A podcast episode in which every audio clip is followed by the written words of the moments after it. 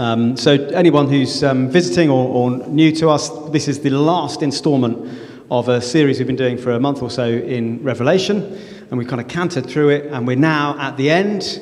Um, and I don't feel I'm going to do justice to these amazing words, um, partly because we haven't got enough time. We could be here all day and, and still not get enough out of them. But um, I hope by the end we'll have grasped um, some of the central things. Um, I want to start by telling you a story about, uh, which is pretty embarrassing for me. Uh, and it was a week or two ago because it was my birthday. Um, and my wife Beth had kindly bought me some lovely shoes, which I'm sporting today. Um, and uh, I thought, oh, actually, I haven't bought myself any clothes for a little while, so I'll treat myself to a little birthday present and, and maybe buy some uh, trousers or something. And lo and behold, on Facebook, where I don't spend that much time, there was an advert which, amazingly, was promising me very, very cheap clothes from Crew, crew Clothing. Um, and I thought, well, there we go. And I clicked on the link and I, and I thought, wow, I can get kind of loads of clothes for not very much money. This is amazing. And I, I, I, I signed away £64 and 10p um, for these clothes. And as I, as I pressed checkout, I then got that sinking feeling in my stomach, thought, oh, this isn't real. Um, I have been scammed. Uh, and it was really quite embarrassing. I then spent a long time on the phone to Halifax asking them to try and get my money back, and we're still in that process. Um, I share that story with you because it illustrates something of the idea that uh, what we desire, what we long for, shapes our actions. So, in that instance, my desire for some new and cheap clothes shaped my actions such that it made me do stupid things. Um, I, have literally I've taught lessons on how not to be scammed on the internet, and then I was scammed. And it's a reminder that we are shaped by what we long for. I longed for some cheap clothes, uh, and it made me stupid. You get hungry, and it shapes your actions. You buy things from the supermarket that you wouldn't normally buy. What is true in the short term is true also over the whole of our lives. So we are shaped by what we long for. Advertisers know this, of course. Um, here's, some, here's some stuff that I was promised. I looked through advert campaigns from 2023. This is a genuine list of stuff that I was promised from advertisers. This is their whole thing.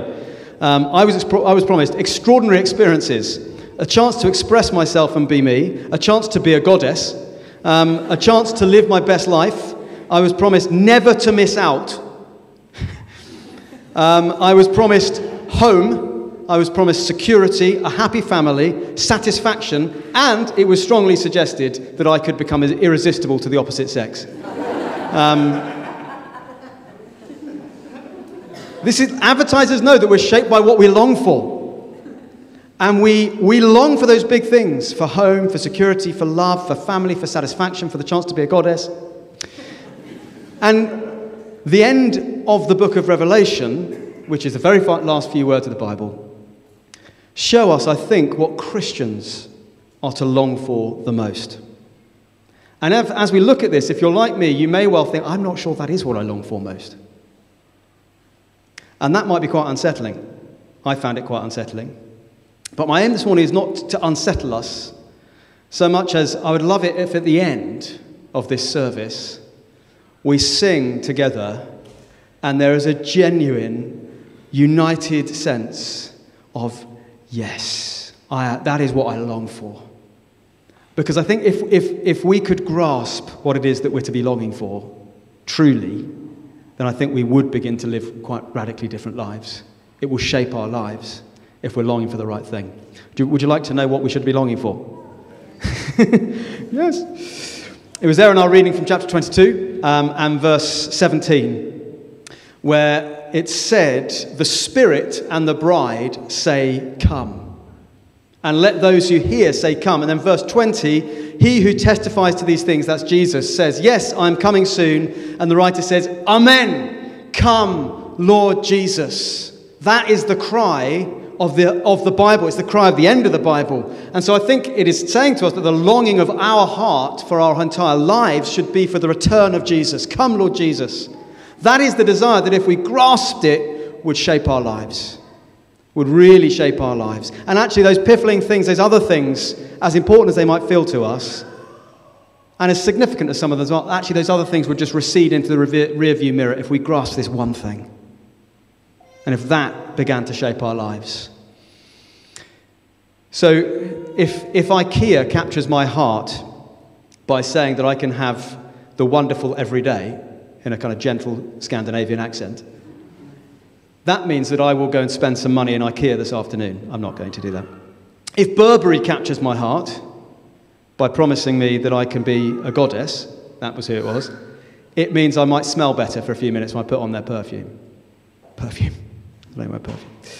But if this desire captures my heart, it actually changes the whole course of my life and eternal destiny. This is big stuff.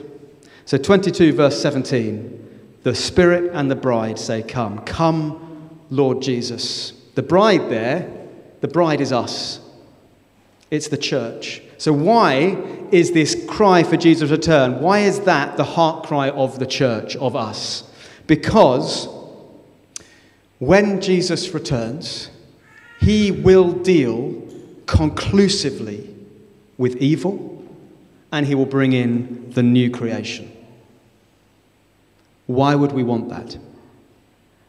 I hope by the end of this sermon you're going to know why you'd want that. So, what I want to do for the next 10 or 15 minutes is to show you from Revelation 21 and 22 what the new creation that Jesus will bring will be like such that by the end you'll be saying, Come, Lord Jesus, I want it now. I want to be there now. And you'll be, your heart's longing will be for his return. We're going to ask, What will the new creation be like? And then, crucially, who will be there? What will it be like? And who will be there? First, what will the new creation be like? Um, as I wrote part of this sermon, I was in Marlow on Thursday, and I was sat in a cafe. It was a very trendy cafe, it was a juice bar. Um, and I was having a flat white because that's what you have to have in trendy coffee shops. And as I, as I was sitting here thinking about this sermon, the, the smell from the coffee wafted into my nostrils. And if you like the smell of coffee, there's, you know, great smell. Even people that don't like drinking coffee often like the smell of coffee. And to the right of me in this coffee shop was one of those kind of posh display cabinets that they have where you can have a square of brownie for £8.95. and in, the, in this cabinet was every delicious thing there was something. There was nut banana loaf, which looked nice. There was lemon drizzle cake, which I'm always partial to. Um, there was cherry bakewell cake, tray bake thing, and then there were these bagels, which I ended up succumbing to, um, which were kind of freshly prepared. And I just had a salmon and cream cheese bagel, but it was nice. I share all that, oh, and also there was the smell of burnt cheese, which is another one of my favorite, with a sandwich maker, a bit of cheese burnt cheese, coffee.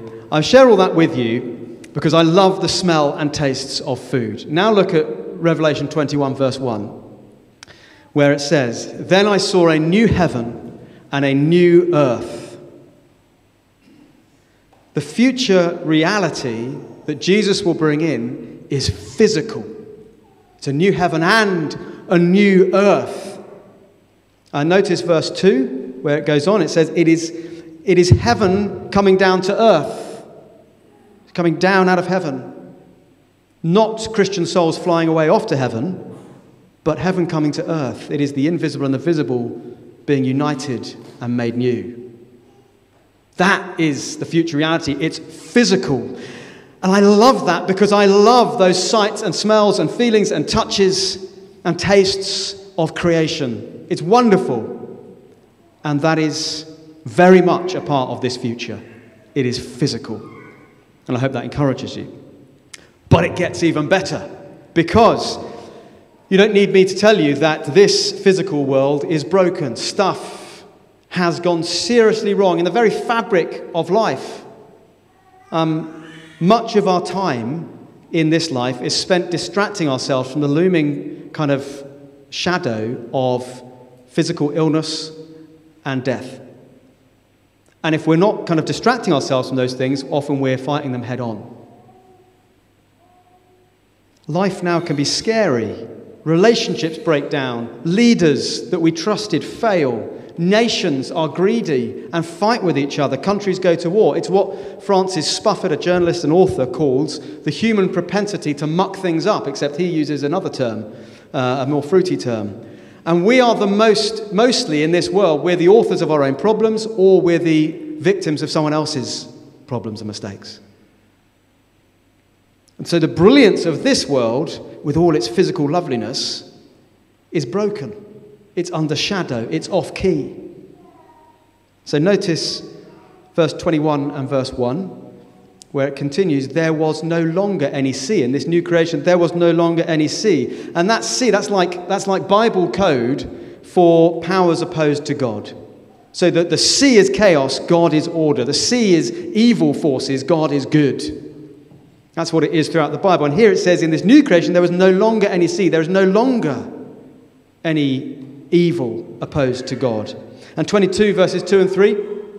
Um, Amazing picture of the new creation. On each side of the river stood the tree of life, bearing 12 crops of fruit, and the leaves of the tree are for the healing of the nations. No longer will there be any curse. So that means in this new creation, life, not death, will reign. Nations will be healed, not warring. Why? Because the curse has gone. The curse of sin and death will be gone. So, in this new creation, there will be no possibility of sin, of the human propensity to muck things up, which we know all too well. It'll be gone once and for all. So it's physical, it's free from sin, and amazingly, consequently, because of that, it is free from suffering. If you are suffering right now, listen carefully to this and be encouraged because I think this one truth is really probably ultimately what will see you through this life and through this phase you're in at the moment.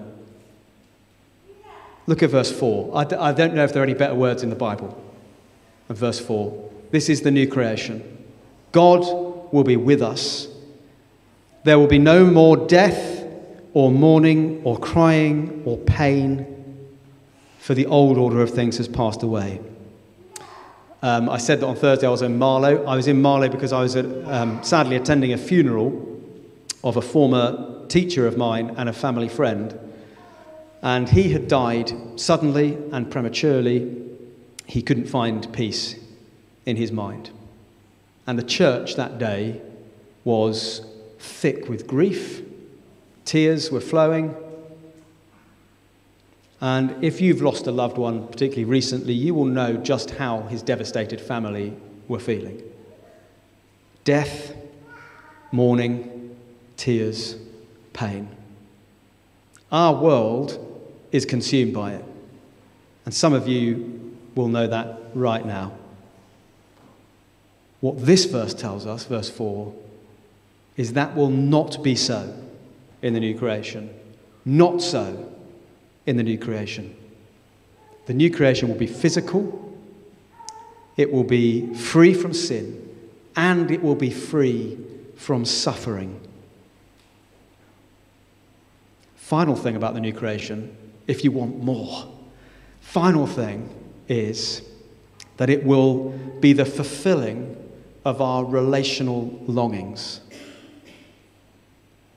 Um, the people of God, did you notice how the people of God are described in chapter 21 and verse 2?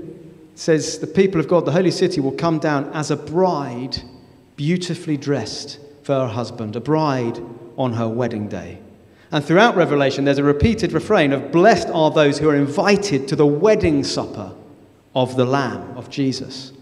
19, verse 9 has that invitation, that wonderful blessing of the wedding supper.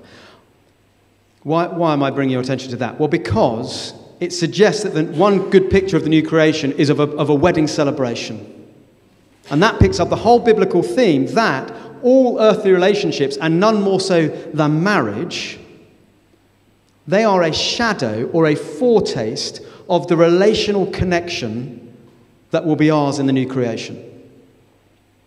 So, marriage now is designed to look like this relational connection between God and his people. It's pointing forward to this new creation.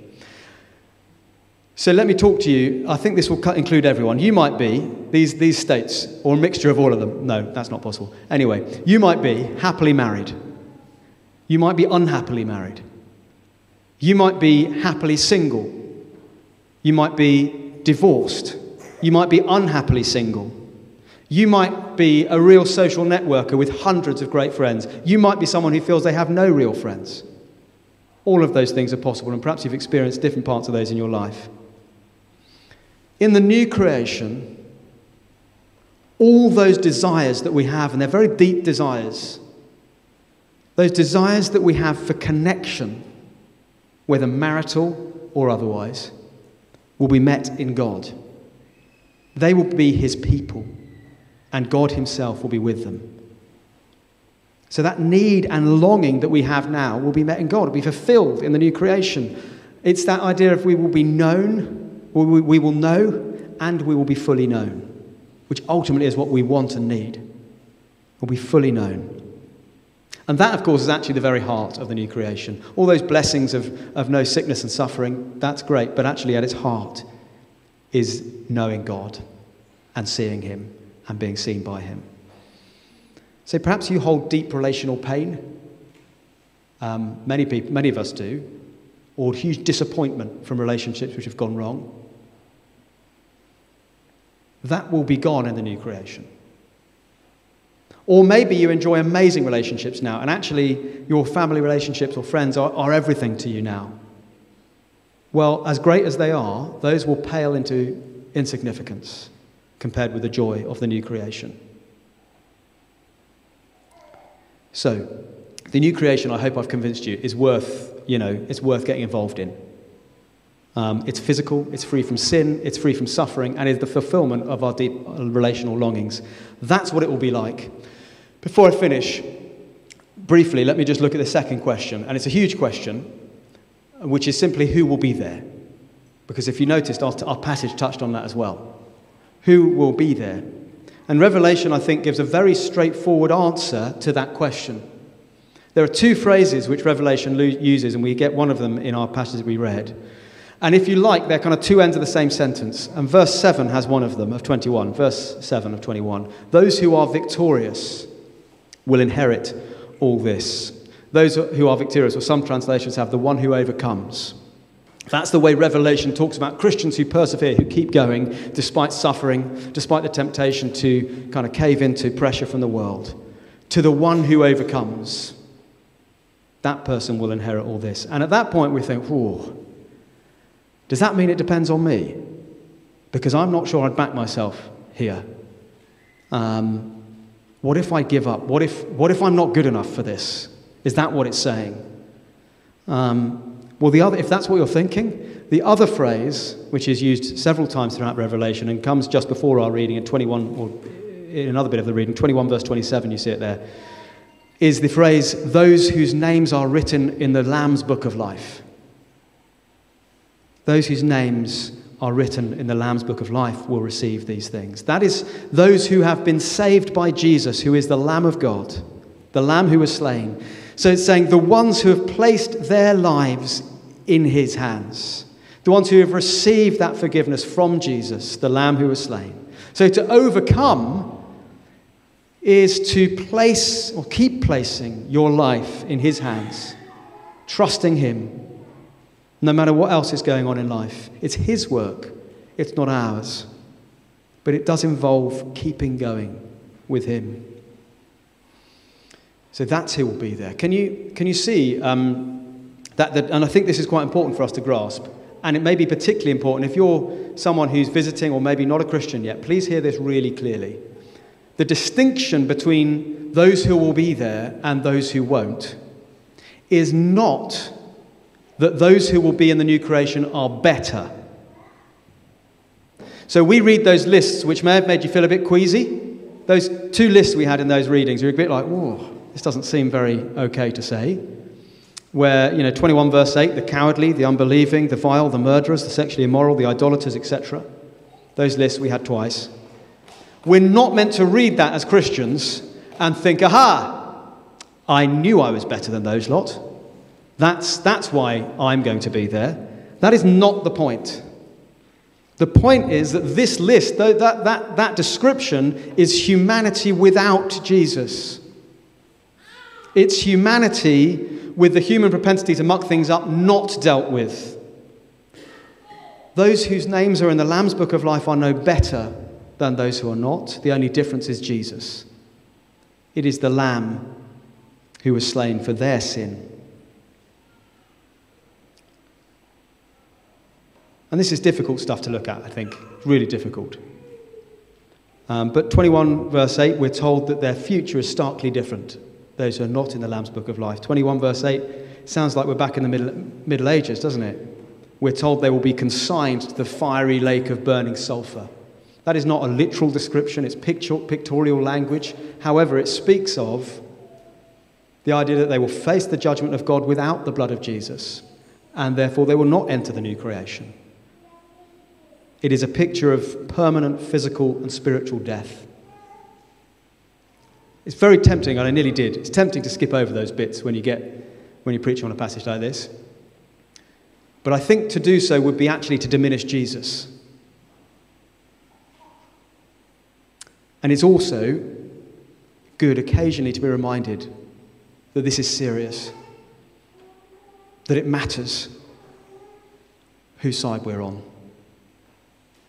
And did you see there's some lovely invitations to those who want the free gift of life, that flowing water? Come to Jesus. The invitation is there and it stands open for us today if we've not yet received it. So, back to our question about longing. We are shaped most by what we long for most. And my hope is that we'll be shaped by a longing for the return of Jesus and for the new creation. So, as I finish, can I say to us in a very prosaic way our life, your life, is not about a new house.